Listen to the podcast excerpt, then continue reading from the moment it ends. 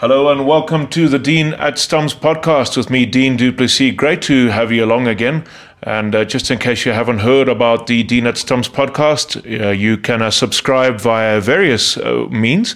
If you look for the podcast Dean at Stumps on Apple or uh, Spotify, Overcast, or uh, Google, you can then subscribe and listen to some fantastic interviews. We've just recently uploaded an, an incredibly emotional Vusi Sibanda, former Zimbabwe batsman, talking about an incredibly tough ordeal he had, and uh, many, many more as well. Graham Hick, one of uh, England's finest batsmen. And I say this with bias because, of course, he's from Zimbabwe, well, born in Zimbabwe. But it gives me a great deal of pleasure to welcome to the show one of uh, England's bowlers who, had he not been as injured as he was, I can assure you, probably would have ended up with the amount of test wickets that he had, uh, which was well, he had 354 first class wickets, and quite possibly, had he been injury free, may have had 354 test wickets. His uh, voice is very well known on Talksport too. He speaks with command and authority. Alex Tudor. Tudes, welcome to Dean at Stumps. How are you doing, mate? Well, well, thank you for that intro. That was um, that's some intro. I've not had an intro like that before. Um, very kind words. I'm good. Um, I'm, I'm one of them jo- joyful um, fellas, and I'm just happy. You know, life's okay even during these um, these mad times. But it's um, you know brought people together. You're spending quality time with your kids, your loved ones, and and just making sure everyone mentally is is okay during this time because it is difficult. It certainly is very difficult. Now, uh, before we went on air or before we started recording, you were telling me that uh, you're a bit of daddy daycare during the day as well um, because um, your your wife is in in the police. So I would imagine that spending time with the kids is incredibly tiring, but um, quite a bit of fun as well. Yeah, yeah. Wife's wife's got um, you know proper job. Um, she, she she's in the police force and, and quite important up in that. She's now a sergeant, so she's busy dealing with. Uh, the bad people out here. But um, yeah, I've been daddy daycare. I, I work at an independent school called Kimbolton. I got furloughed. Um, actually came off furlough today, but you know I got furloughed during this pandemic, and um, yeah, I was just able to you know be daddy daycare at home. You know the homeschooling. Um, you know keeping the kids entertained, stuff like that. But I suppose being a coach sort of helps. You know that sort of keeping the kids entertained and playing games and that type of thing. I'm a big kid myself, um, and I'm very old school. So I'm getting my boy and my daughter into sort of the games I used to play when I was a kid. I have a console, and um, it has like 1,300 games, and it's got all the old classics like your Street Fighter, your Mortal Kombat, your Outrun, and all these games that you know the old heads would yeah. would remember. Yeah. I'm getting my kids into into those games, and they absolutely love it. So we have lots of fun um, they were generally good on the homeschooling front, but then after a while, obviously they're like, "Daddy, we're not at school. You're not a teacher." Uh, you know, it, it, was it was it was getting tough, but you know they're, they're clever kids, and you know I'm happy um, where they're at. And you know, as they say, I say they start back on Friday, and they're very much looking back going to see their friends and and getting back into the school life of things. Mm, yeah, and uh, any possibility of seeing uh, a young Tudor running in and, and taking wickets for England? um, I know everyone asked that. My boy five. Um, he turned six by the end of the end of the year. Um, he, he has the like the fundamentals. He's sort of all about football and his martial arts. People that follow me on Instagram and, and social media, I sort of put posts up with him doing his his sort of self defense classes and stuff like that. In this day and age, I think it's important yes. that you're able to to uh, look after yourself. Um, so he does that, loves that. He, he thinks he's a Power Ranger. Um, and um, yeah, he kicks a ball, he can catch, he can throw. You know, he's, he's not bad with the cricket bat in his hand. Um, and we'll just see. You know, as I said, I've always given my kids the tools, and then whatever they run off with, that's that's totally up to them. I'm not going to be one of their parents that just because daddy was a sportsman and a cricket guy, they're going to be doing it. I mean, don't get me wrong, they'll have the the skills. Because I said I will always make sure my kids can catch, can throw, that type of thing. Yeah, yeah. Um, and if he wants to you know, uh, go somewhere with it, then I'll be right behind him. Um, but it's really difficult, isn't it? You you know, you think of the the father son um, sort of in sport. It's always quite hard, especially if you're, you know, I'm not saying myself, but you know, especially the fathers who are, are greats there in their field, and then their children come along, and everyone's like, "Oh, is he going to be just as good?" And don't get me wrong, some kids have become much better and have much more successful careers than their than their parents, but it doesn't always happen. Yeah. Um, yeah. So we'll just wait and see what, what, what way he goes. Well, Alex, uh, the first time I came across you obviously would have been uh, back in 2001. You know, unfortunately, in this part of the world, we can't follow the county circuit as close as we would like. But we'll yeah. get we'll get to your playing days in a bit. But that was the first time I, I well, actually, 1999. Let me correct myself. When you scored as a night watchman, scored the highest score by an English night watchman when you scored your 99 not out against New Zealand uh, to to secure a, a, very comfortable win for England in a Test match. But I want to just talk about when I really heard you talking for the first time. That was on Talksport two, and I was mesmerized. You know, I mean, the the, the authority and command in which you talk. Um, on, on radio. Is that something that you kind of have always had in the back of your mind is to do a little bit of work on radio and, and television because you, you really are incredibly gifted and natural when you do your summarizing uh, in, in terms of the, the test matches and so on? Well, Dean, that's um, high praise indeed. No, thanks. Um, I, I just, when, because obviously career I had a lot of injuries, so I had a lot of downtime. And in my downtime, um, especially because I got into the England side quite early, I started in 98 when I went to the Ashes uh, 98 99 series. And I just, I just always something I've wanted to do. I've always liked watch Sky and like I love my football as well. And, you know, those guys on the Soccer Saturday panel, they sit there, they chat five, six hours on a sport that they absolutely love and get paid for it.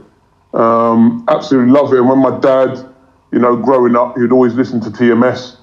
He'll have the TV on, but he'll have the TV commentary down, listening to the radio. Right. Um, because on radio, I just feel you're able to tell a little bit more of a story. You can have a little bit more fun. You know, um, TV is a little bit more serious. Um, you have to be on the ball a little bit more. Radio can be more relaxed. And I think that sort of works for the type of character I am. And um, I was quite lucky. I've, I've worked on BBC before, and then John Norman, um, good friend of mine now, um, who's the producer of the cricket at uh, Talksport, he just got us in, and you know, I just I just loved it. I, I did I do the I, I do the IPL games in in our winter or whatever, and I go in and, and I, I do that, and I, I thoroughly much enjoyed it. And then I've been lucky enough. I went to the West Indies last year and obviously South Africa this year, you know, calling on the, the ODIs and the T20s. And I just feel, you know, I feel fortunate, but I absolutely love it. And the one thing I've learned is be yourself. Um, sometimes I've heard people before, you know, you know, colleagues and, and, and, and people in the in the field, and I just feel, you know, when you speak to them, they're slightly different than what they are when you hear them on radio or TV. Yes. Um, and I, I, just remember, you know, my dad always saying, "Just be yourself, son. Let your um, let your personality come out." So people might, when they hear me on radio, I get really excited, and I remember a lot of the stuff that my dad growing in a West Indian home when I'm around his mates and when I used to watch my dad play cricket, and we were very vocal and very loud and shouting and and really enjoying the games and coming out with all different types of um, cricket terminology and all that type of thing. And I just sort of expressed that on there, and and, and like yourself and, and others, I've got good feedback from that, and, and that's what I'll just continue to try and do. I just try and be myself. Don't try and be someone that I'm not. Everyone sort of says I get my posh radio voice on. for the friends that know me, um, they say you. I could always tell you know you, you get your posh your posh English voice, voice out. I don't really feel like I'm doing that. Obviously, you have to be mindful because not everybody listening knows cricket. And I always remember going on the media course, you know, you have to explain it as if, you know, there's a lady in a bakery that's just got the radio on, she's listening, but she hasn't got the foggiest idea what's going on. So you have to paint that picture and you know try and explain it. Try not to you know say too much cricket jargon, um, and you have to be mindful of that. And, and that's what I've tried to do going into my commentary. And, and also, too, it's very, very important as well to understand that, you know, it's one thing explaining when you are summarizing on television because there's pictures to go with your explanation. So there's also, right. you can use a mouse and, and things like that. But when you're on radio, you are talking to people who can't see you. And, and I don't specifically mean visually impaired or blind people. You know, I mean, mm. obviously, people on radio can't see you full stop. So it's, I mean, obviously, having done radio and television work myself for a very long time, you always have to remember where you are when you're talking. So if you're on TV, you can talk a certain way. But if you're on radio, you talk a, a different way, not in terms mm. of using your voice, but in terms of explanations. Yeah, no, definitely. To- uh, totally agree, and, uh, and especially uh, TV as well. Yeah, it's, it's quick. Yes. So you have to get you have to say really, really quickly on radio. You can be a little bit. You can pause in between when the commentators talking as the bowlers running in, um, and then once that ball's dead, you can come in and speak again, and you can continue your story or whatever it is that you're trying to explain to the people listening. Where radio, as you say, the picture's there for them and you know what you're going to say might be slightly different than someone that, that's working radio. So yeah, you know, you get the people that work radio, you get people that sometimes do both, and they're able just to adapt very very well. I mean, I've been you know working very closely and been quite lucky enough to work with David Bumble Lloyd, um, and I, I just listen and pick up a few things, and he would advise me as well. Um, he was my coach years and years ago yes. um, in the England age group growing up, and he was my coach or the manager when we went to Australia on my first tour. So I've got a good relationship with him, and, and I find him absolutely brilliant. Um, you know, just learning his techniques and, and what he does and stuff like that. He, he's really brilliant. And obviously, he's got a great sense of humour. Very funny man. Everyone likes when uh, when when Bumble's on. I, I, have a challenge for you, Tudes. I'd like to, the next time I, I, hear you on radio, or maybe in the not too distant future, I would actually like to hear you doing a bit more than summarizing. I want you to be the commentator who, in that same way of, of summarizing, describes, you know, incomes uh, Jofra Archer and bowls to yeah. uh, whoever it is. So I would like you to, to move now to take, to go up a gear like Mark Butcher has done. I'd like you to become the anchor as opposed to the summarizer. Is that something that you'd like to do? Um, I don't know. Some Butch actually said that to me actually because when we were we were out there together yeah. in um, in South Africa, and and I was saying, you know, I call him Cuz. He's like my my cousin. he, you know, when we was Surrey days and stuff, and, and I said, Cuz, like, how do you? Is that easier or harder than the sunrise? And he actually says Al, because we've played the game, not necessarily that you. He said it's actually quite easy um, which or easier. He, he didn't. Yeah. He, he, sort of um, said it wasn't as bad as he first thought, and um, you know he stepped into that role extremely well. And I thought he did. He was uh, he was great as our lead in South Africa. Um, I know he's done Sri Lanka and stuff like, that, but I was obviously only with him in South Africa, and, uh, and he was absolutely brilliant. You know, because obviously he could do what the summarizer does, but he brings in the summarizer, you know, the sort of expert to come in and, and you know, sort of talk about the technical stuff, even though he could also do that. But he doesn't overdo that in his commentary, which I think is good because um, sometimes someone that's played the game at the highest level and has had a distinguished career like he has, you know, sometimes you could maybe fall into the, you know, you actually are asking the question and answering at the same time. So the summarizers sort of comes a bit redundant, but he he he does that extremely well. And you know, and myself and uh, Darren Gough and, and Gareth Batty, when we was out there, we felt at ease with Mark in the chair calling the game. But um, I haven't thought back too much really. I, he sort of suggested he goes, you know, maybe you can figure. So may, maybe something to think about. But just on the ball, there's a lot of information I mean, the summariser, you just sort of there and you just call in what you see the game and maybe picking up things that, you know, the captain, you feel that he's going to do something different or a bowler's trying to outfox the batsman in a certain way, sees a sort of um, a vulnerability in his technique,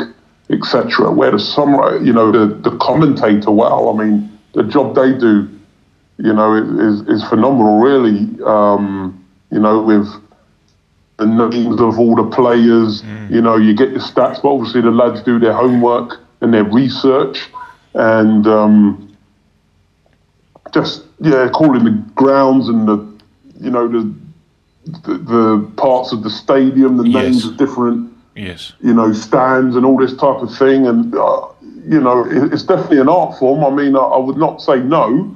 It's you know, it's definitely worth thinking about. But I think at the moment, I'm, I you know, say comfortable doing the summarising, but it might be something maybe in the future that I'll maybe look to do. Uh, well, um, uh, we'll see. I tell you what, you what what I would recommend, and I'm no I'm no expert. What what I would suggest you do is you turn you do pretty much like what your dad used to do um, when when he was watching and listening to the cricket. So turn down mm. the television, but then don't listen to the radio. Pretend that you are in the commentary box as a commentator, and uh, mm. and take it from there. So you're watching the TV, and then you're just doing this this ball by ball commentary. The kids and and your wife, your dear sergeant wife, may think that you're not entirely with the program, but I think it'll be a great idea because you have an incredibly good voice, and I think that we need to utilize it a bit more.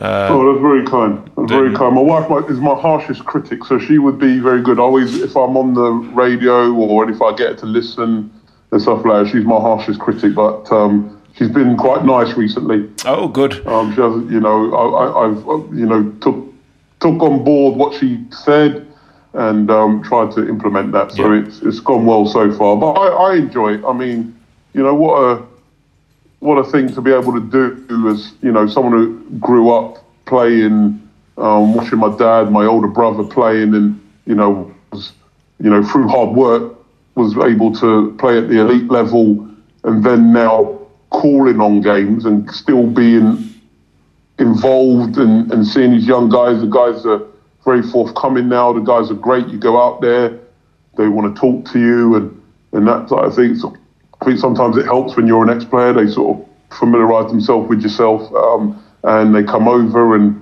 you know they've been very, very helpful. Uh, you know, you know it can be quite hard sometimes. You've got to got all these media guys around them now and stuff, but they sort of think, oh no, there's Tudes and there's Butch or Darren Gough. Let, us go over and have a chat. And have a so chat. It makes yeah. for our job a lot easier, and obviously the radio station or whoever we're working for, it, they obviously enjoy it as well because like the guy, it's not so hard to try and seduce the guys to come over. They're quite willing because um, they know we're not really going to try and stitch them up or anything like that. We're just going to be honest and and want to hear what they want to say, or if they've had a good day or the day hasn't gone too bad um, or hasn't gone well. You know, we've we've been in that, we've been there. Um, so obviously you're going to be quite mindful of the questions that you ask them. Mm, yeah. But you know, it, it's been it's been it's been great, and I, I thoroughly enjoyed it. Obviously, during this time, you know, there was tours meant to be happening. You know, England was supposed to go to India before the T20 World Cup and stuff. Obviously, that's been postponed now until next year, and so we're just waiting to see, you know, when the next gig comes. But obviously, I'm mindful. I have a school job as well, so uh, you know, I'm not able to just at a drop of a hat yeah. go and do my commentary, even though the headmaster at my school and and the powers to be a, a very um, accommodating because um, they know it's something that I like to do, and obviously it helps the school as well. It keeps them in the picture as well, advertising that sort of thing. So something that a school quite happy for me to go and do. Yeah, absolutely. That makes a, a great deal of sense. Now, now I, I was on YouTube just having a little bit of a look around on YouTube before I spoke to you, and I came across this incredibly inspirational video of yours, very short but straight to the point. And that was your program, your ACE program. Do you like to tell us a bit more about that? What is ACE, and, and what exactly is it that you are achieving with ACE? Right, yeah. So, um, Ebony Rainford Brent, Brent um, people or people listening may have heard her. She was on. She's on TMS. Yes. And she's also at this moment working on Sky. Obviously, she did that very powerful piece. You know, the Black Lives Matters with her and, and Michael Holding, which struck a chord with everyone in the nation and around the world. It was really inspirational. Um, she approached me um, actually about her. It was her who sort of had the brainchild about this ACE program, um, Afro Caribbean um, and, and, ethnic groups um, because they just she just wanted, you know, especially like the black community around London, just to have a chance and because they just feel like something's been lost. Mm. You know, you're thinking, how can we have all these kids within London, but none of them are going to cricket? You know, it's quite an elite sport. You know, it's quite a middle class sport. You generally have to have some money because you know the bats and the pads and all the stuff is quite expensive. Yes. And you know, and we're mindful of the you know the parents. You you got single parent families. You know, kids coming from broken homes and that type of thing. Parents having to work, so they don't have the time to take their kids here, there, and everywhere to these trials and whatever. So you know, she wanted to use her influence and, and the people that she knew, so myself, Mark Butcher, people like that, to come on board and, and, and try and deliver this this ACE program. So um, I wasn't actually able to get out there because Butcher and I were in South Africa when it was launched, um, and you know, by all accounts, it went extremely well. A load of kids came down, kids that most probably haven't been seen or brushed to the side um, and haven't gotten the opportunity. And I think with these programs, it's, it's like I always say with people, because I've been coaching for years and years, and I've had a few kids, and I've sent them to to trials and stuff. Not saying that they're you know X factor type players, but they're very good. I mm. wouldn't send them otherwise, but I just wanted them to have the same opportunities that everyone else was having. But then it was when they were going, it was the same sort of yes, you know, he, he's good, but I've already got five of them in my team, or you know, he's not really standing out. I said, I said, look, I hear what you're saying, but how about he might be hungrier than the player you've got in there at the moment. Yes. He, you know, you don't know where he's coming from. He's coming from maybe a broken home, mum hasn't got a lot of money, or dad, or whatever. He might think this is his way of getting out. You know, we if we just sort of come forward and think of all what Marcus Rashford, the footballer, is doing at the moment. I mean, over here in England, he's made government change with the free school dinner um, things in England because he was just saying that you know no kid here should be going hung- um, should be going hungry. So he used all of his you know persuasion and his um, his celebrity to do some good and he got government, Boris and them, to change. You know, they couldn't ignore it. He was he just had too much too much pull. He's got you know millions and millions of followers on social media. They couldn't ignore it, and he and and he came from you know his mum was working loads of jobs, you know, fourteen hour days or whatever, and he says he was lucky enough he was able to kick a ball to change that situation for his family. So when he got his contract, it was like bought his mum a house, paid off the mortgage, all that type of thing. Yeah. Yeah. And it might be these kids that are sort of getting brushed aside or not getting looked at.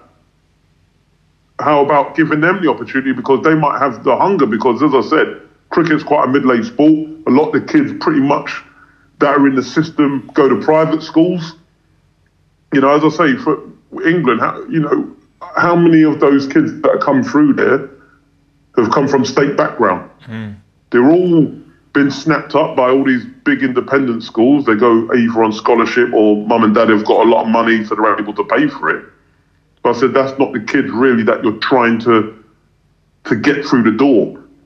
You know, you want to encourage those kids that uh, you know don't have the money, but they've got an ambition and a, a talent to try and do something with it, and with the right sort of person, hopefully you know, pulling them in the right direction. Who knows what they can can do with themselves? So I think that's all that Ebony and uh, and the ACE program is trying to do.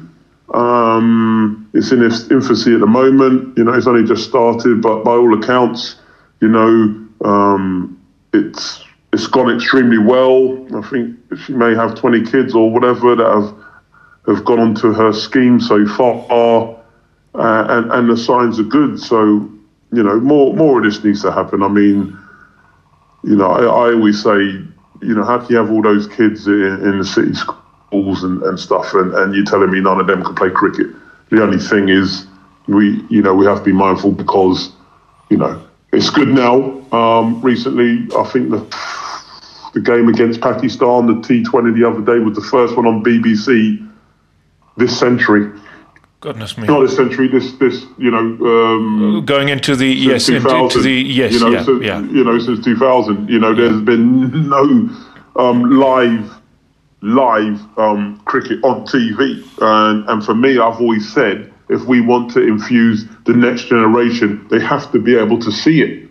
You know, um, not all parents have got a lot of money to pay for Sky subscription. Don't get me wrong. Yeah. Sky put in a lot of money into the English game and the ECB.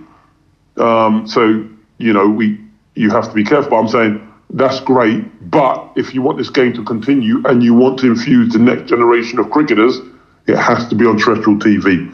So unfortunately, during this pandemic with COVID, the hundred competition was supposed to to happen, and that was meant to be on terrestrial TV. But obviously, during these times, it hasn't.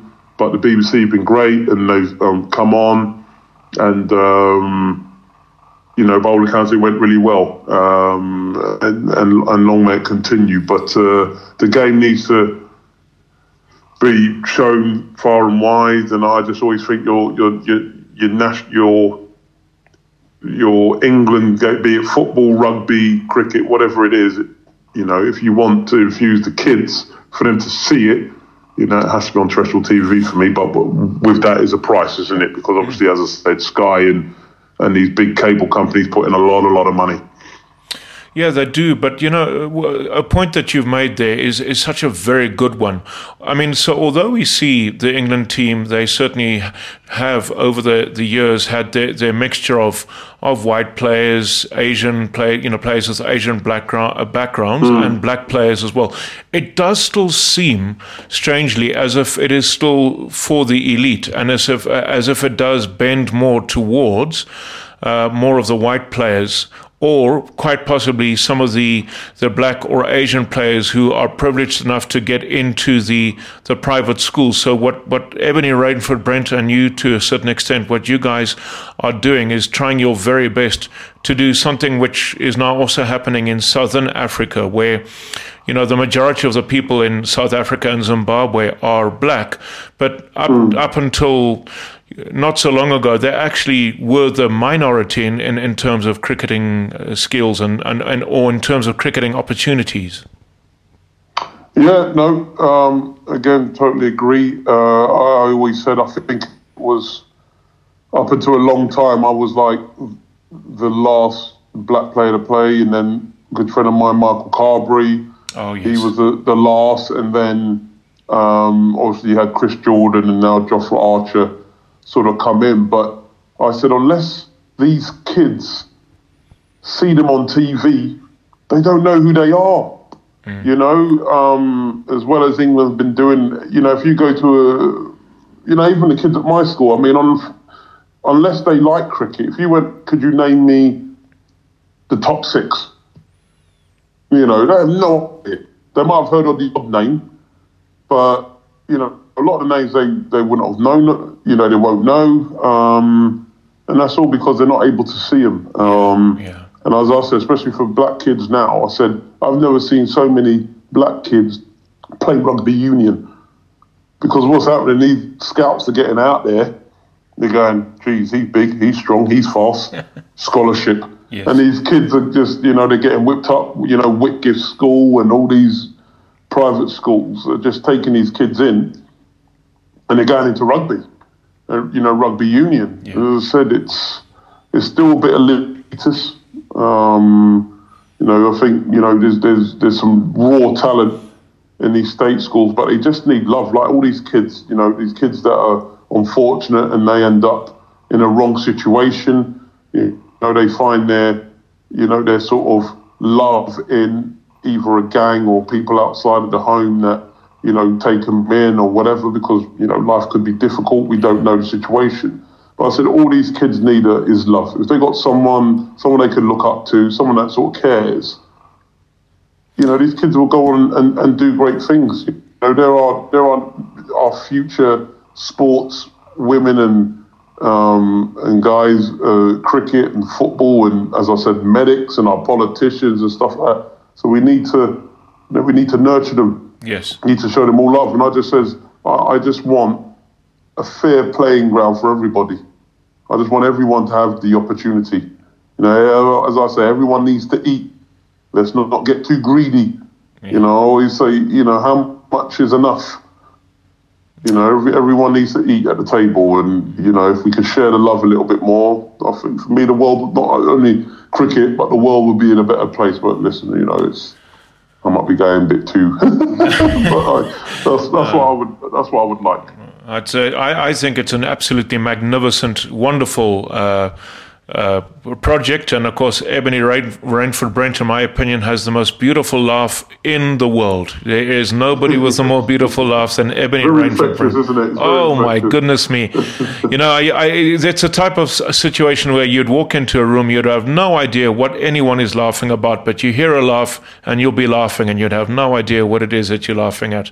Such is the quality of the of the lady. But you know, Jude, so you and I are exactly the same age. Um, so when we started loving the game of cricket, and I'm going to specifically now talk about black cricketers. So obviously, we would have enjoyed the West Indian cricketers immensely. We yes. saw Curtly Ambrose and Courtney Walsh at their very best. Mm. You would have been lucky enough. Uh, well, I'm assuming now, were you actually lucky enough as a teenager growing up? Were you lucky enough to to travel to venues to to watch these? These people who you looked up to on television and perhaps listened to on radio. Did listen, you watch them live? Listen, I was I was lucky enough, or lucky enough through you know being decent at a young age. I we were the first English team to go to South Africa. Right. We went in '93. We were 15. 93. So it was Andrew Flintoff, myself, David Sales, David Nash, Gareth Batty. We all went England under 15s. We went to South Africa. Um, and then, I think it might be 92, 93 went. And then um, West Indies were playing out there. And I remember in Bloemfontein, Orange Free State, watching Brian Lara. He got 100. Um, and I absolutely love Brian That's correct. yes. It was ridiculous. Like if he got out, I turned the TV off, and my dad wow. would say, "Son, you can't do that. You can't do that. You know what I mean? You have to finish the game." I'm like, "Dad, no one plays with the flair this man has." And so I remember he got hundred, and he against Allan Donald and and all those bowlers there, Snell and all these guys, and he just made it look so easy. You know, he just had the air bits in, no visor, and he just he looked a million dollars. He had his scoop his Gray-Nicolls scoop, and he just uh, we were sort of square onto the wickets. Obviously, watching Allan Donald and stuff, he looked like lightning. But this guy, you know, Brian Lara just made it look so easy. He got 100, won in the game. Um, and as I said, you know, you got your Ambrose, your Walsh, and I've been the, the best thing of all. I've been fortunate enough to meet them all. Um, you know, played against Courtney when he was at Gloucester. Um, same with Curtly and stuff. Lara was at Warwickshire. Um, didn't really. Play, I didn't play against him, but I played. I was like twelfth man or whatever. Right. But I've I've I've met them all in future life, and you know all these role models. Like even going back even to Sir Viv and Gordon Greenidge and Hold Michael Holding and all these guys, Joel Garner. Sit down, have good conversations. Like when I see them, they don't walk past me. They call my name. It's all a little bit surreal. You know, I got invited to go to Sir Clive Lloyd's 70th birthday last year. I remember phoning Dad. I said, Dad, you won't guess who just invited me to his 70th birthday. He had no clue. I said, Sir Clive Lloyd. He's like, what? I was like, yeah. So, you know, as a young kid growing up in a West Indian home and watching, you know, Big Cat, what they used to call him, you know, on TV, and all of a sudden, you know, this guy who's moulded this great West Indian side, arguably the greatest cricket team ever assembled, debatable with the great Australian side under Mark Taylor, then Steve Waugh. Um, for me, you know, it's here or there, which of those are the greatest teams assembled. I think the only difference for Australia that they had Shane Warne, and yeah. it would have been interesting to see how the West Indian lads would have played him. But um, two phenomenal sides, but just you know, to sit down and talk cricket and listen to the stories that they had and stuff. Like, I'm very old school in my thinking and how I was brought up. And you know, I remember just sitting down on the steps or in the in the living room listening to my dad and his mates talking old cricket stories and stories. And it's the same with those guys. I could sit down and listen to them for hours and hours and the stories that they have and the experiences that they've had and the knowledge that they, they, they, they want to pass on to you as you as a young black kid, you know, is, is phenomenal and they're always looking out for you. I mean, you know, I met Sir Viv um, at the Oval. I've met him before, but I met him at the Oval. I was with my older brother. I introduced my brother to him, and you know, he's he's very much on your manners and stuff. And there was like autograph hunters, you know, mm. hovering around, and then you know they try to cut in while Sir Viv is talking. That's one thing you don't do. No. And he went nuts. And my brother's eyes just like went in the back of his head, like, what is going on? And I just like Sir Viv is massive on respect and manners and stuff. And he was talking, and these guys are cutting him, you know, so they can try and ask for an autograph. He's like, you have to wait. Yes. You know, yes. if you're talking, and that's rude. You know, and he had a point, and he was like, yeah so you have to wait, you know, and and just stuff like seeing all that and oh man, I've you know, as I said, I've been lucky enough. I've called on Michael Holding. He's come to my school. Um, we did a Fire in Babylon evening. The parents came in. They absolutely loved it. And, you know, I've been lucky enough. You know, called Courtney Walsh a friend and and all that. It's you know, I, I've been very fortunate in my in my life, and you know, as I said, been lucky that guys I grew up watching um, then became you know, people I looked up to, but then became friends and people that you know you you look upon if you know when times are hard or difficult, whatever. They they will ask how you are, and you know, I remember when I was younger, I asked Courtney just to what when we sorry were playing golf, so just have a little look, tell me what you think, and then just the advice he passed on to me, you know, is something that I'll, I'd remember forever. And how much did Devon Malcolm's spell of 9 for 57 against South Africa at the Oval in 1994 oh. inspire you? Yeah, 94 it was, 94 Oval. Yeah. Um, phenomenal. I mean, I remember watching that, and, and I was lucky enough. I joined the Surrey staff that um, in '95, and you know Alex Stewart and, and those. I think Steve Rhodes was actually keeping. And he was like, We are miles back here. We're like 30 yards back, you know, and he's hitting our gloves hard. All I remember from that is that Daryl Cullinan, great player, even though he had his nightmares against Shane Warne, yeah. like, fine, fine player, but oh, people just remind him about Shane Warne. He had like this phobia that Shane Warne just had his number. You know, as soon as he came in, the, the ball still hard and you know, Warney will come on and just get him out. He just had his number, but he was the only one that would stand up to Dev on that day. I think he ended up 80 odd not out or whatever it was at the other end. Um, Dev steaming in and, and Daryl Cullinan, I mean, he, he was a good player, good player. But I remember Dev, you know, sending off Kepler and, you know, Cronje playing a, a, a perfectly fine forward defence and he was a bit 10 minutes too late. His stumps cartwheeling all over the place and yeah, no, it was a phenomenal spell. And then, you know, on the back of that, Dev went out to South Africa, and, you know, met the great man, you know, Nelson Mandela on the back of that, and just, you know, inspirational stuff. It is inspirational stuff. I mean, that, that was a fine test series, you know, because uh, it was we saw some magnificent performances. Uh, obviously, Devon Malcolm just completely took the, the show with his nine for 57.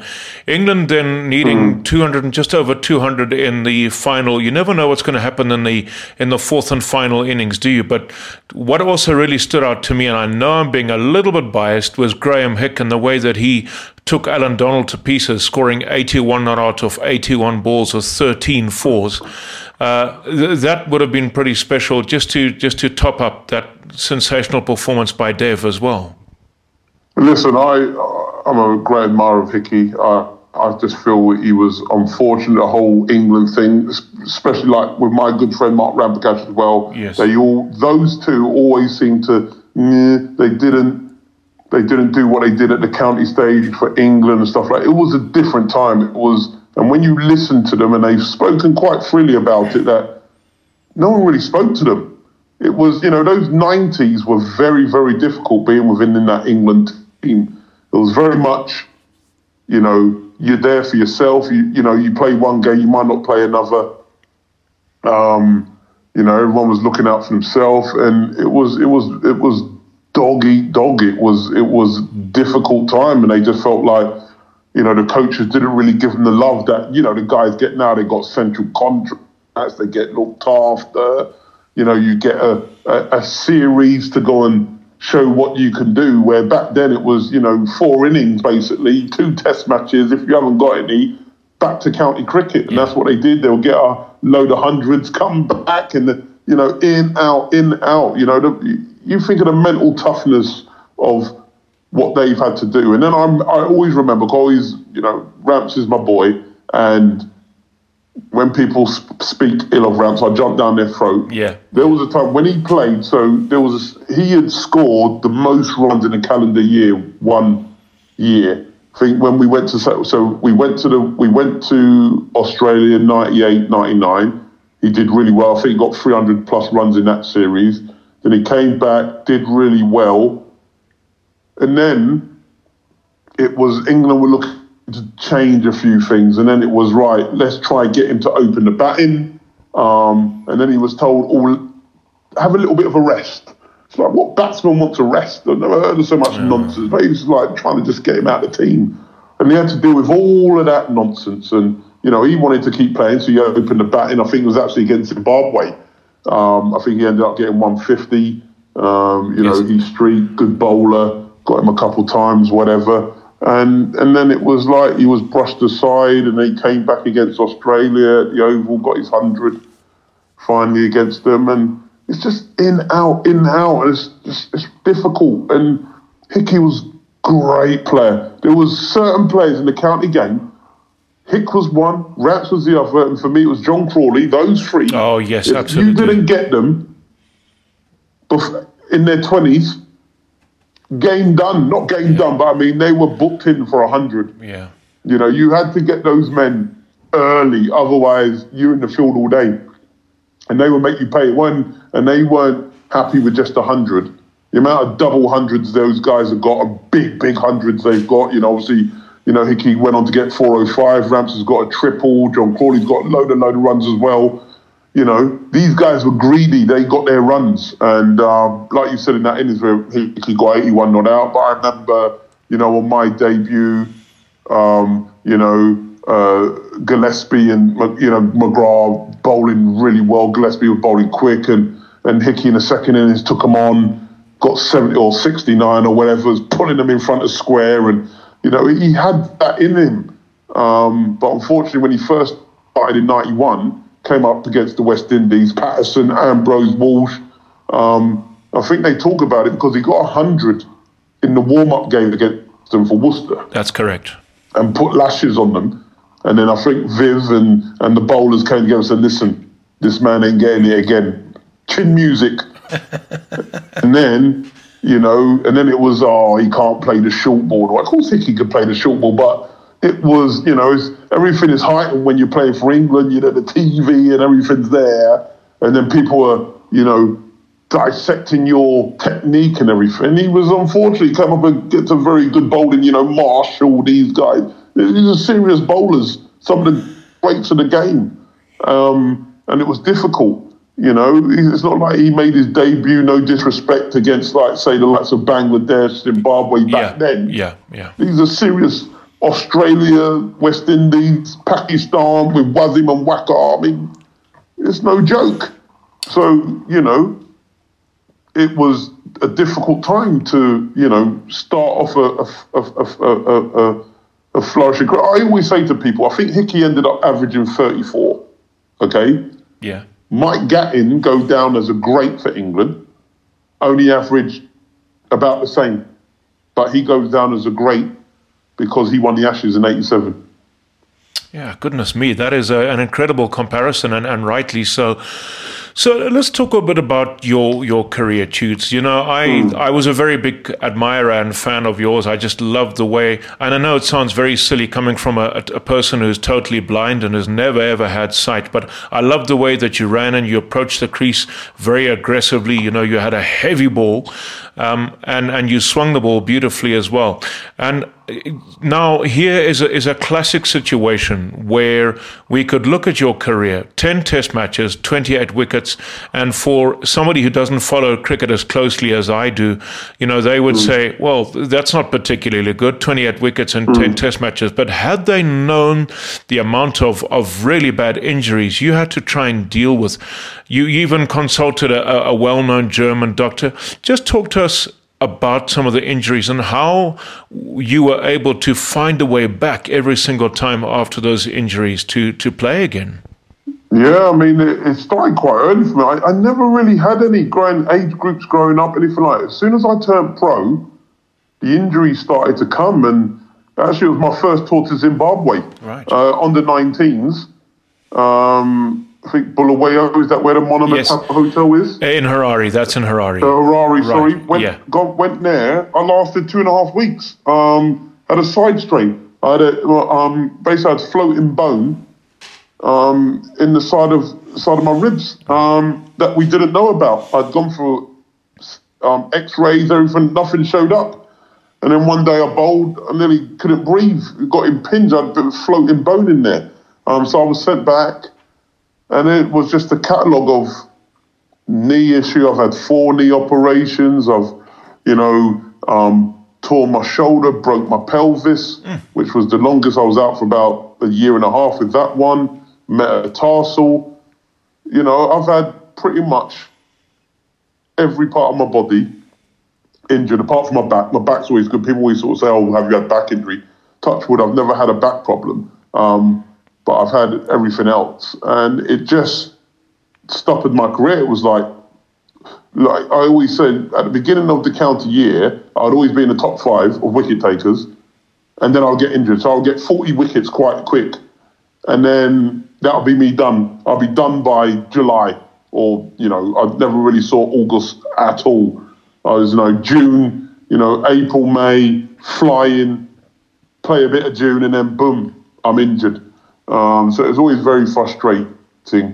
Um, as you rightly said, I, I, you know, when I left or when I got released from Surrey in 04, um, Ronnie Irani and Darren Gough called me in, said, look, we want to sign you. We know the ability, but we need to get you right. We got someone we want you to come and see. Um, and it was Dr. Müller-Wohlfahrt in Germany, you know, the German national doctor, Bayern Munich national doctor, absolute genius. And um, I mean, the catalogue of people he sees is is ridiculous. Um, and he gave me an 85% chance of playing again. And my dad was like, son, you've got to take those because basically everyone in England, the surgeon stuff saying I would never play again.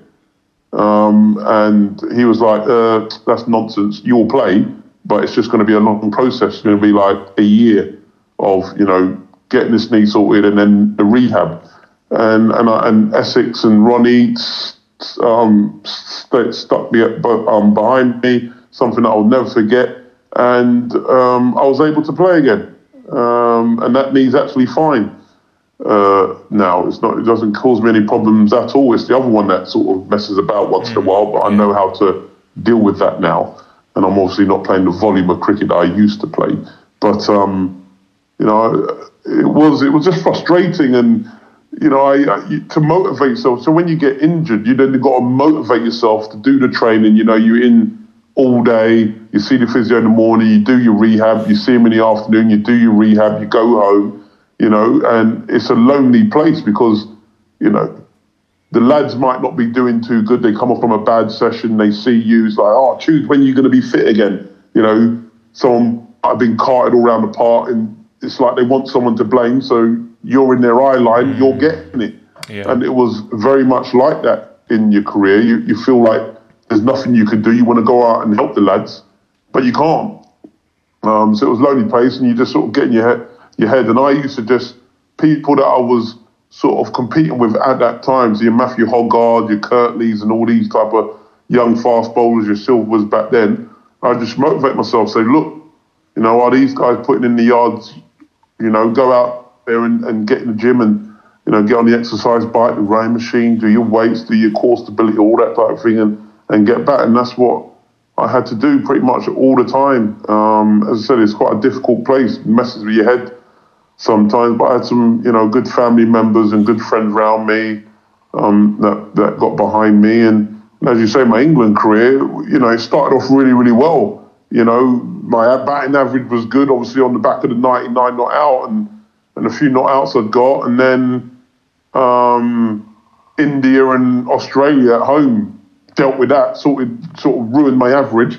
I was averaging like the 20s, and they got it to 30. What did they end up? 31, two or something on average, um, because Tendulkar and uh, Dravid, and then Ricky Ponting, and they sort of ruined my average. But you know, there's some decent batters.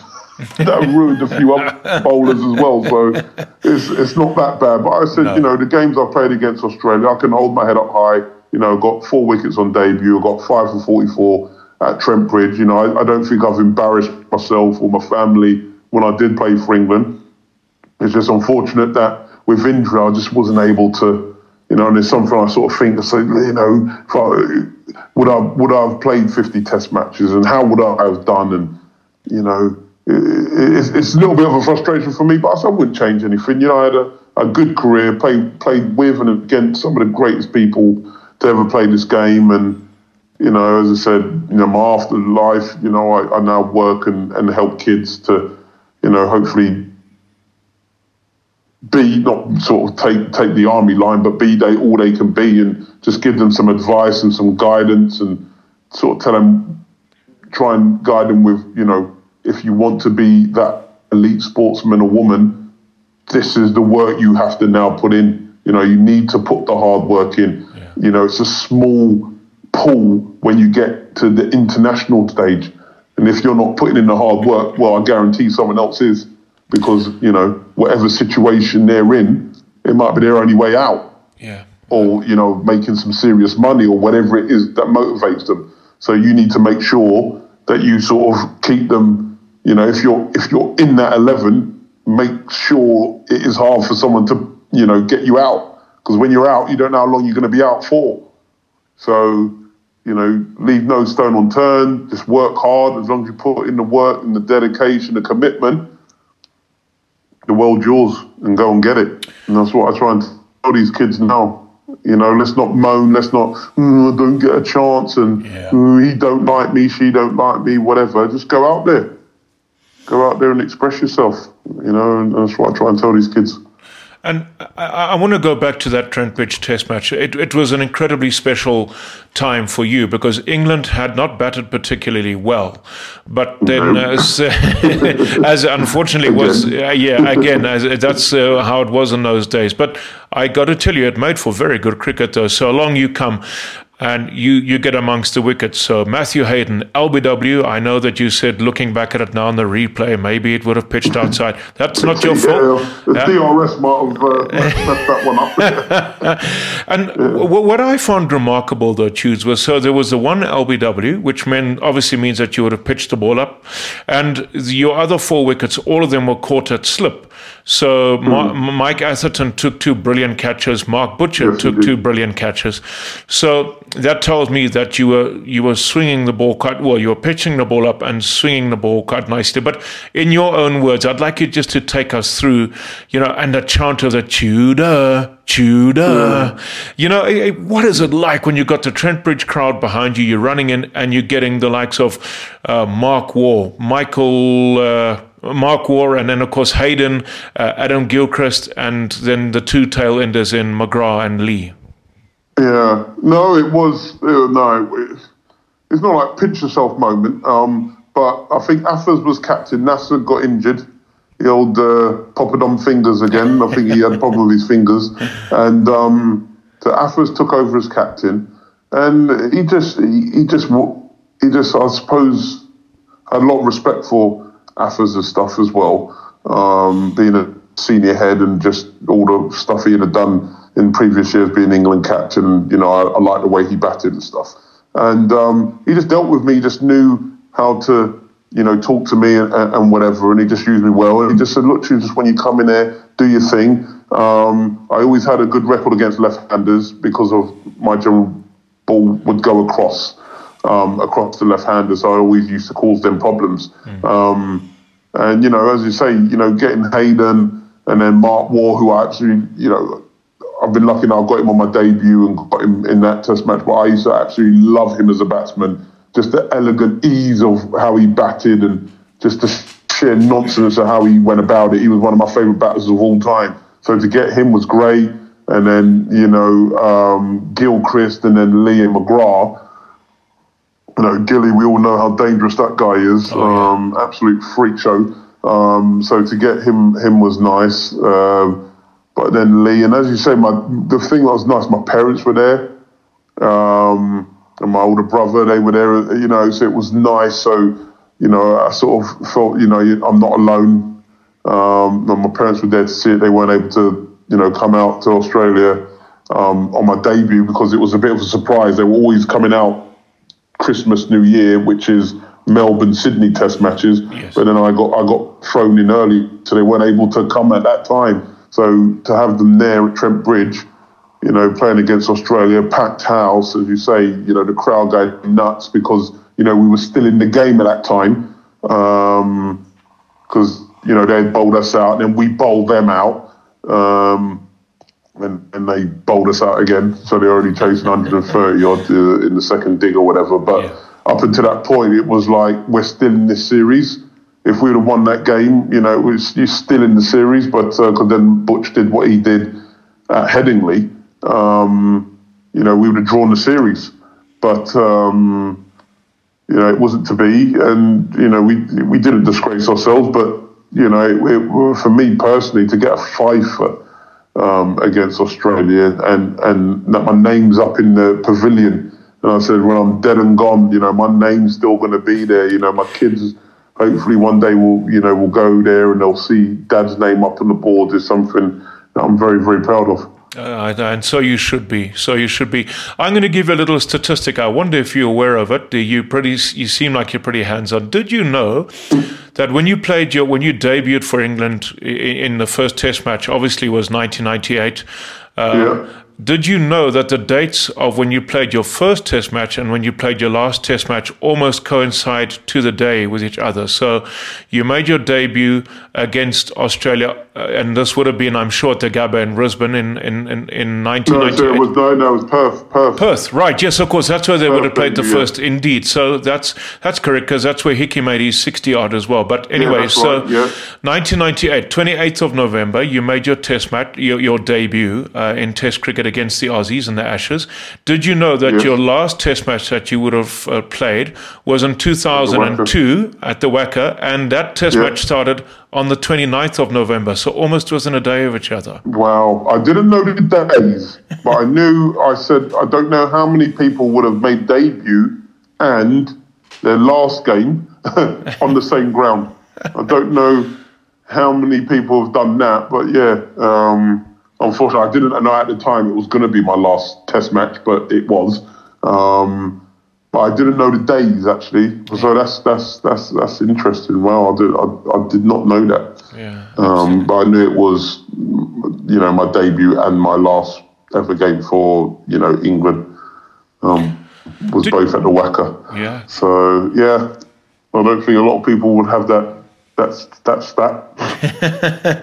um, did you have any de- detractors, Alex? So were there people who said, you know what, you you basically just you're soft, man. You know, you, you, as soon as you start playing, and maybe the pressure gets a bit to you, and then the next thing you mm. you tell us that you got some sort of an injury, because there are those those players who just. I wonder if you remember there was a, a young South African uh, fast bowler by the name of Mfuneko Ngam, uh, and he was around very briefly oh. in 2000. He ha- he bowled with the speed of light, Tudes. He was very quick, 153 plus kilometers wow. an hour. So what are we talking? 94, 95 miles an hour. Uh, yeah. Very, very big admirer of Allan Donald, who tried his best to look after him, but they just couldn't keep him fit. He, he just had a lot of malnourishment, malnourishment issues and, and so on. And unfortunately, his career was cut short due to horrific, one horrific injury after another. And I would imagine many people would have said to him, you know, so it was it was a lot of it was put down to the diets. They tried to get him on the right diets, um, and but it didn't work. So, did you have the same situation where people came to you and said, "You know what, mate? I wonder how many times you really were injured, and how many times you just, you know, uh, come up with these with yeah. these fake injuries." It's it's interesting you say that because. Um, yeah, so there was a few actually. So I, am not even gonna. I'm not gonna call their name because I don't. Of course, of course. I'm not gonna. Of course. There, but there was a few ex players, um, some absolute legends of the game that I can understand people getting frustrated because when I played, as I said, I did embarrass myself and I did well. So when I weren't there, they were like, you know, this guy needs to be out there, but he's injured. Is he really injured? And it was upsetting that someone like just take an anti-inflammatory and I'm like, well, hang on a minute, anti-inflammatory is there if, you know, the problem is, you know, inflammation and you're just going to get down to get through the game. But my, as I said, my injuries were serious injuries. I had four knee operations. You can't bowl if your knee's gone. No, um, no. Metatarsal, you know, bone in your foot, gone, can't bowl. My, my pelvis, gone, out for a year and a half. Torn shoulder, which is my bowling arm. Can't bowl. Rib broken off. Um, they gave me cortisone after cortisone. You're only meant to have two in your lifetime. I've had about three in the same spot, mm. which my mum, who's a nurse, was not happy about um, because people did not believe that I was injured, which is bare foolishness when you think about it. So it wasn't like I've had, you know, all the hamstring or my finger or anything like that that you sort of think, all right, okay, yeah, get on with it. These are the injuries as a big fast bowler. If you have these problems, you're not bowling. So it was disappointing that ex players that would have played the game, and it's a different time because they're playing in the 70s, the 80s, where it was strap it up or do whatever and just get on with it. Yeah, yeah. But you see them now, they can't walk. You know, you know what I mean? They got knee replacement, hip replacement, and everything. I'm like, I don't want that for me. I want to be able to run around with my kids. Um, and these are pretty serious injuries. So to say, oh, pop a pill and get on with it was disappointing to hear. And, you know, it just shows you of the sort of, I suppose, the the ignorance, uneducated views of people who didn't really know what the problems were and they were just taking a oh, Tudes is soft. Oh, he only wants to bowl when he's when he's um, fit. Well, it's nonsense. I remember Graham Dilley, one of my coaches, God bless him, not with us anymore. He said to me at a young age, he was my first, well, not my, my first bowling coach as a professional. He had me and Ben Hollioake. He was like, Tudes. One thing you will learn, young man, is you will never bowl 100% fit. And I learnt that very early on in my career. You will have you know, your toes will be bleeding, and because you know the you know the, the crease is rock hard, and you're there bowling with your studs, and you're digging down, digging down, and you're twisting. You know, six times your body weight going for your front leg. Your feet are all mangled and mm-hmm. and whatever. And you know, your hammy might be a bit tight. Your captain wants you to come and bowl a third spell before you know the evening session or whatever, and and it takes time for you to warm up or whatever. So I know that you're never going to bowl 100% fit. But what it is is knowing as an individual when you can bowl, when you can't. And I, I learned that quite early. Mm. So it was quite disappointing when ex players and players were sort of thinking, well, is Tudes injured or is it, or is he just because, you know, maybe the form ain't great or it's a bit difficult or, you know I mean? I, I've not shied away from no challenge on a cricket field. You know, if someone's bowling extremely quick like Brett Lee was or whatever, yeah, it's quick. But you deal with it. Um, Shane Warne's bowling had me on toast, but I'd go and face it. Um, not that I was out there too long when he was bowling at me, but you know, if Tendulkar's, but it's a challenge. You want to yes. do that. I don't want to bowl against people that can't bat. Yeah. That doesn't look good if you're just knocking out number 10 and 11 every time. You want to, you know, bowl against the best and and see where you are against it. When you're bowling against all these great players, your Waugh brothers, your Gilchrist, your Ponting, you know, your, you know, your, um, as I have um, Sangakkara and uh, Jayawardene and, and Jayasuriya and all these guys, Atapattu, and, you know, when I come up against um, India and, I mean, that top seven was a, a joke. Yes. You know, you got Sehwag and then, you know, um, Ganguly and uh, Tendulkar, Dravid, Laxman. I mean, they just kept coming at you. Um, and you want to test yourself against them. You know, what's the point of just bowling against someone who can't bat and then you sort of think, oh, yeah, I've got a great record and you're getting out 10 and 11 every time? It's like, nah, you ain't fooling anybody. So I've not shied away um, against anyone. It's not in my character. It's not how I was brought up. And it's just a shame, but it is what it is. You know, if people aren't educated or they don't want to talk to you and they're just making their own assumptions, that's where all the, the, the, the talk or the sort of back talk comes from.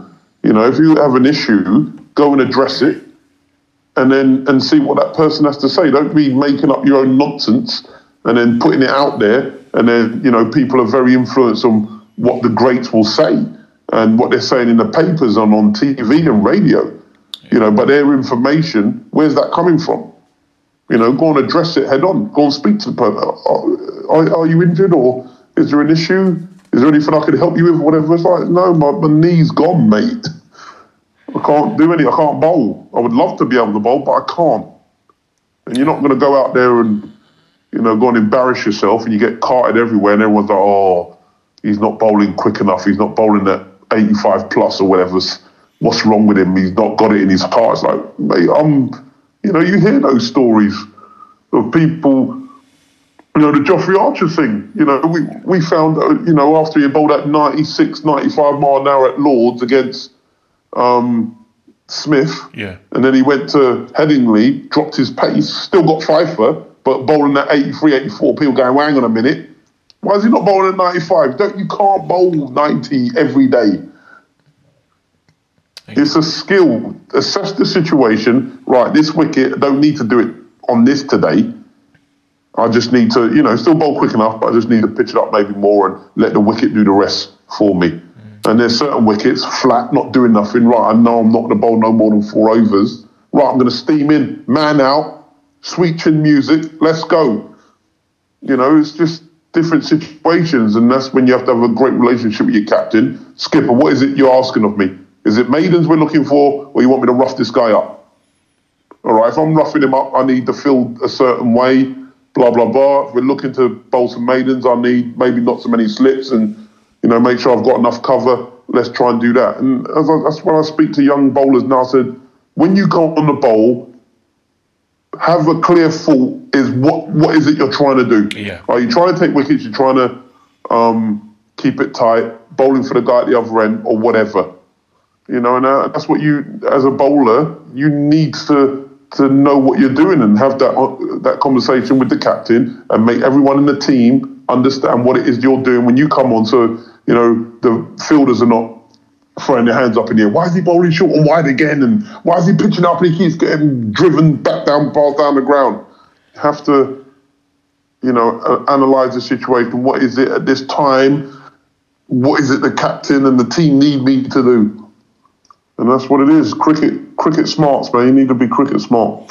And, do you think Jofra Archer understands? I mean, I, I'm hoping somebody takes him aside and, you know, helps him to understand when he needs to be bowling certain lengths to certain batsmen. Because sometimes it just feels, I feel very sorry for him because it feels mm. like they just let him, you know, just say, you know, why aren't you bowling at 95 or 96 miles an hour? But are people taking him aside and, and helping him and saying, look, this is, you know, like Dale Steyn was a real master, wasn't he? Dale Steyn Yeah, knew when to bowl at 83 miles an hour, but he knew when to bowl at 92 miles an hour as well.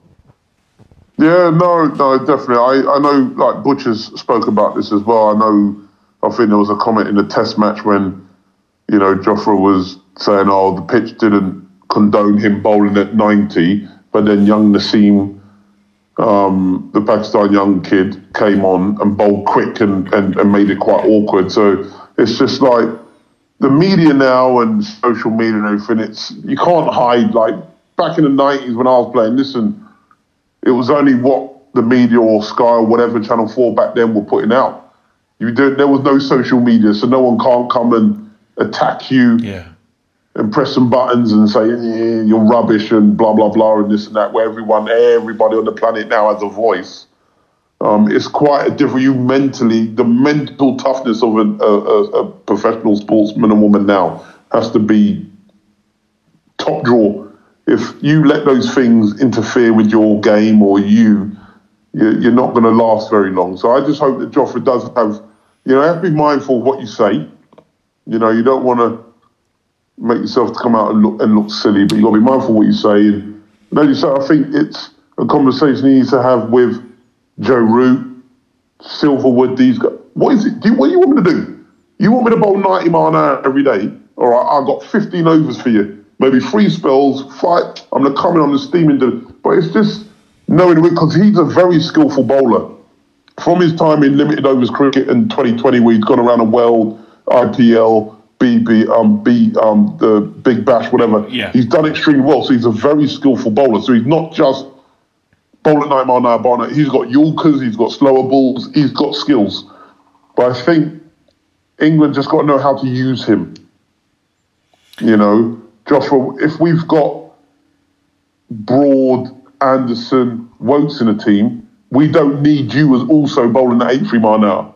I think he has to know that. He's got to be 88, 90 mile an hour and plus. Because we've got three bowlers in the team that are already doing that. Bowling at 80, 82, 83, moving it, pitching it up, swinging it. But you're, or what they sort of call now the enforcer. Yeah. We need you, bowl round the wicket, come in, rough him up, couple of slips, man out, short leg, and do that. And I think that's the conversation that they need to have. I'm sure they are. I'll be very surprised if they're not having those conversations. It's just obviously he has to go out there and implement it. But I, I you know, if if the bowling attack's different, so if Anderson's in and um, you know they leave either Broad out or whatever, or Woakes ain't playing, you got Sam Curran or whoever it is, you know, then obviously he, his his his way of bowling may change again. But it's you know the, the team sheet will tell you if you've got Broad, Anderson, Woakes, Archer, Spinner, Best, then Archer's the enforcer in that Yes. side, Yeah, absolutely. and that's what he will. That's what he needs to do. He doesn't need to bowl at eighty, mid eighties. He needs to bowl at high eighties, ninety miles an hour because you already got three in the team and lads that can bowl good spells that can do that. So there's no sense having four bowlers bowling at the same pace. It makes no sense. And, and and also, Tudes, it, it doesn't. You know what? I mean, a lot of people are, are of the opinion. You know, they always say, "Well, this fast bowler back in 1973 was able to bowl 35 overs, or or whatever the case may be." So what? In my opinion, if you want Archer to be your enforcer, even if he gives you, as you've just said, 15 overs, but at maximum pace, and even if he goes at five runs and over, but he's got you five or six wickets, bowling, Yes. uh, doing what he's supposed to do, surely he's done the job. And it doesn't matter if it had to take him, you know, it doesn't matter if he can't bowl 35 or 36 overs. Surely that's not the point because you got your Woakes, your Sam Curran, and whoever else, you, you know, who will do the, the donkey work. Let, let Yeah. Archer come in and, and do what he No, no, does. totally agree with you. Totally agree. And I had that situation at Surrey, and that's where Adam Hollioake, for me, the best captain I played under. Butch was also the same when Adam was away with England doing his in, um, his one day internationals, and Butch took over. That's how they used me. I had Martin Bicknell, arguably one of the best bowlers of our decade, Yeah. bowling my bowling partner. He could bowl all day. Bickers is bowling mid seventies Yes. maybe got up to maybe 77 maybe odd time, but 70s, tall, six foot five, moves it away, learnt to bowl his in the back end of his career. Different gravy bowler, thousand wickets, first class wickets. I had him, Azhar Mahmood. Um, you know, then we had Sauls, Sackley. So, so I was, Tudes, you ain't bowling no more than 16 overs, 16 overs. I want you to steam in. Even if you bowl five overs and you go for 25 30, where you get one or two wickets, you've done your job. Done your job. And that's how they used me. And don't get me wrong, once you get into a rhythm and you start getting a couple, you know, you're feeling good. You feel like I can I can hit that spot and whatever and blah blah blah and you end up getting your five for or whatever. But generally, you know, my job was to come in and make it uncomfortable for the batsman. Mm. They had Bickers to bowl your your eight over spells and and whatever. We had Saki and Sauls that would come in and demolish a team in the second innings or whatever. But my job first, you know, was coming to make it uncomfortable for the batsman, you know, get caught slip, gully, you know, get a man caught out on the boundary on, on the hook shot or whether, you know, you're testing their their heart. What, what, what, what's your beans like? I'm not there to run up and pitch it up and get driven back past me. I'm here to pitch it halfway down on my back of a length and try and rough you up.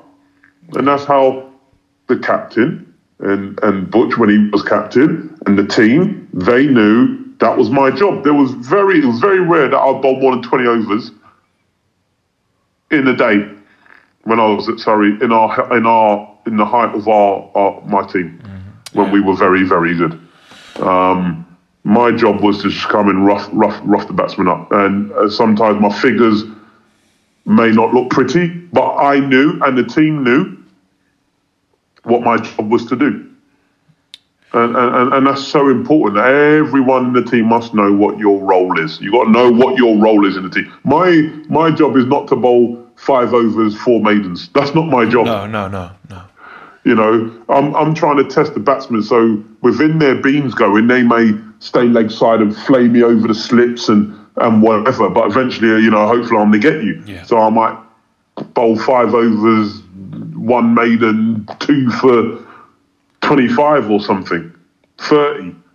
But I've got two wickets. I'm averaging 15. Thank very much. Yeah, absolutely. You know, so it's, you know, you're, you're right. You know, if you get five for 100, you're averaging 20. It's like, but obviously it's got to be, you know, five for 100 if, you know, if it's a low scoring game, is not great. You know what I mean? Obviously. So you have to be aware of that. But if the circumstances require it, it could be a flat wicket, you know, so it's not conducive to just run up and swing it and move it around. Mm. It's flat, so you got to, you know, you got to have some chin music and you, you know, you sort of going bumper Yorker, bumper Yorker, you know, you got just bowling length, you know, when it's flat, you're going to get punched through the covers and back past you, and you know, good players will punish you, but you just got to know as a bowler, it's so important to know your role within that side, but it's also important that the team know what it is. It's not just you and the captain. The team know what it is that he's asking of you. Obviously, you've got the ball in your hand, but what is he asking of you at that particular time in that different situation? Um, you know, you might be bowling with Jimmy Anderson, who's you know um, trying to, you know, he's working out a batsman. He's he's got his number at some stage, but you don't want to make sure it's released at the other end. You got both for your partner, like you would when you're batting. You know, you got both for your partner. So you, you know, end of an over, you might have to bowl a high bumper to keep that batsman down at that end, or throw in a wide one where you can't. You know, so you bowl for your partner. Yeah. Those type of things. I mean, I I used to do that quite a lot. Either if I was bowling with a spinner, either Saki or Sauls, or if I was bowling with Bickers and he was, you know, he had a guy on toast um, you know, I'll make sure a high bumper will go in, whatever. And I'll say, Bickers, come get him. Yeah, yeah. Absolutely. You know, and, and you have to do those things, work together as a team. It's a team game. And that's why hunters, uh, bowlers, should I say, hunt together quite nicely. Uh, yeah, you got to, you got to. You're out there. I mean, some people are all about the stats and yeah. look at me and stuff like that. I was all about, is my team winning? And look at my trophy cabinet. That's what I want to know. Yeah, absolutely beautiful. Alex Tudor, it has been an absolute pleasure talking with you. I knew it would be a good conversation. I've, I, like I said, became a very big admirer of yours, listening to you on Talksport. Um, may you continue to do incredibly good things to help encourage and promote, especially the black cricketers. We already look back with great fondness of uh, players before you, such as Devon Malcolm and my all-time England favourite Philip de Freitas. I was a bit obsessed with oh, Phil, de Freitas. Yes, yeah. Fantastic all-round, in my opinion. Uh, yes. And may may you and Jofra Archer and all the upcoming cricketers and uh, both pr- present and past, e- Ebony Rainford Brent as well. What a wonderful lady she is. May you just continue yes. to do the good work that you have done so far, and may you go from strength to strength. Thank you for taking time out to be on the Dean at Stumps podcast. It's been a real pleasure talking to you. No, I appreciate Dean, and I appreciate your kind words and yeah, it's very, very much uh, felt, and, and thank you for that. And I very much enjoyed coming on your podcast may have the success it's having at the moment. At the moment, and happy to come on again. Or if it's someone you you want to get in touch with, then don't be shy to to get in contact, and I'll see what I can do. And as I say, I, I, I wish you all the best as well, and the success that you're having. And, and thanks very much for having me on.